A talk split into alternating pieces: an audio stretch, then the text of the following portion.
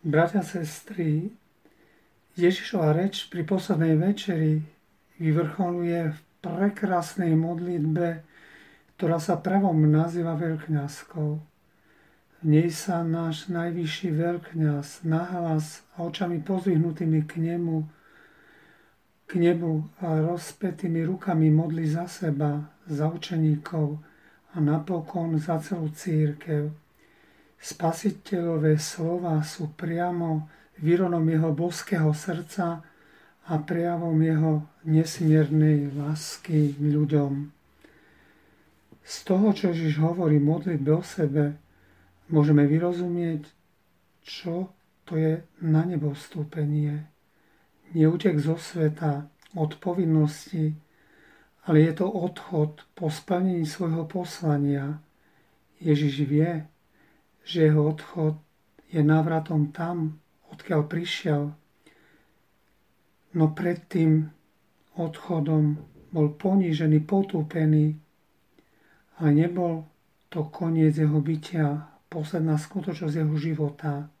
Ježiš vie, že príde oslavenie danému Bohom, jeho otcom, byť slávnym, túžba ku ktorej je cesta tu na zemi veľmi prikrá. Ježiš sa neusiluje o slavu tu na zemi. On vie, že sláva od Otca má o mnoho väčšiu cenu a platnosť.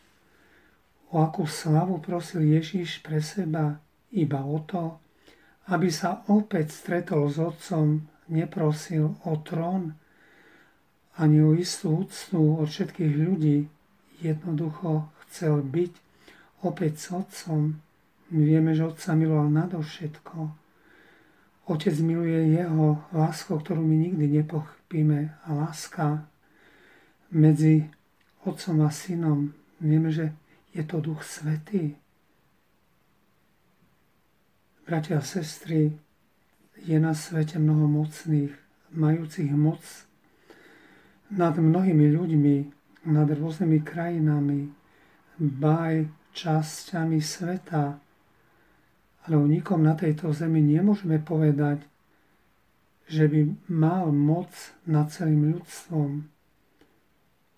O žiadnom mocnom tohto sveta sa nedá povedať, že by urobil s mocou to, čo Ježíš mnoho spôsobov využitia a zneužitia moci ľudia v svojich dejinách poznali. Mnohých mocných sme sa museli bať, mať moc, ovládať druhých, manipulovať s nimi. Nie je to mnohokrát až tak veľké umenie, keď príde do toho strach, pred tým, ktorý ho ovláda. To vieme my, ľudia. Ježiš nás učí pravému narábaniu mocou. On skrz otcovú lásku, skrz moc, ktorú on dal, vrátil nám svoj obetov na kríži, ale aj celou obetou pozemského života, prisúbený väčší život v nebeskom kráľovstve ktorý sme stratili pádom našich prarodičov v raji. Bratia, sestry, v dnešnej svojej modlitbe Ježiš prosí za posvetenie učeníkov a ich nasledovníkov už tu, na tomto svete. Nie je to len záležitosť prisúbenej budúcnosti. Je to úžasná možnosť hovoriť dôverným spôsobom k Svetému Bohu, ako k svojmu Otcovi, o sebe, o našich problémoch i o našich bližných. Týka sa to našho života, našej práce, našich vzťahov už tu na zemi. Čo to pre nás obnáša a na čo by sme mali pamätať? To, že Pán Ježiš žiada, aby sme povstali z našich padov. Chce to od nás.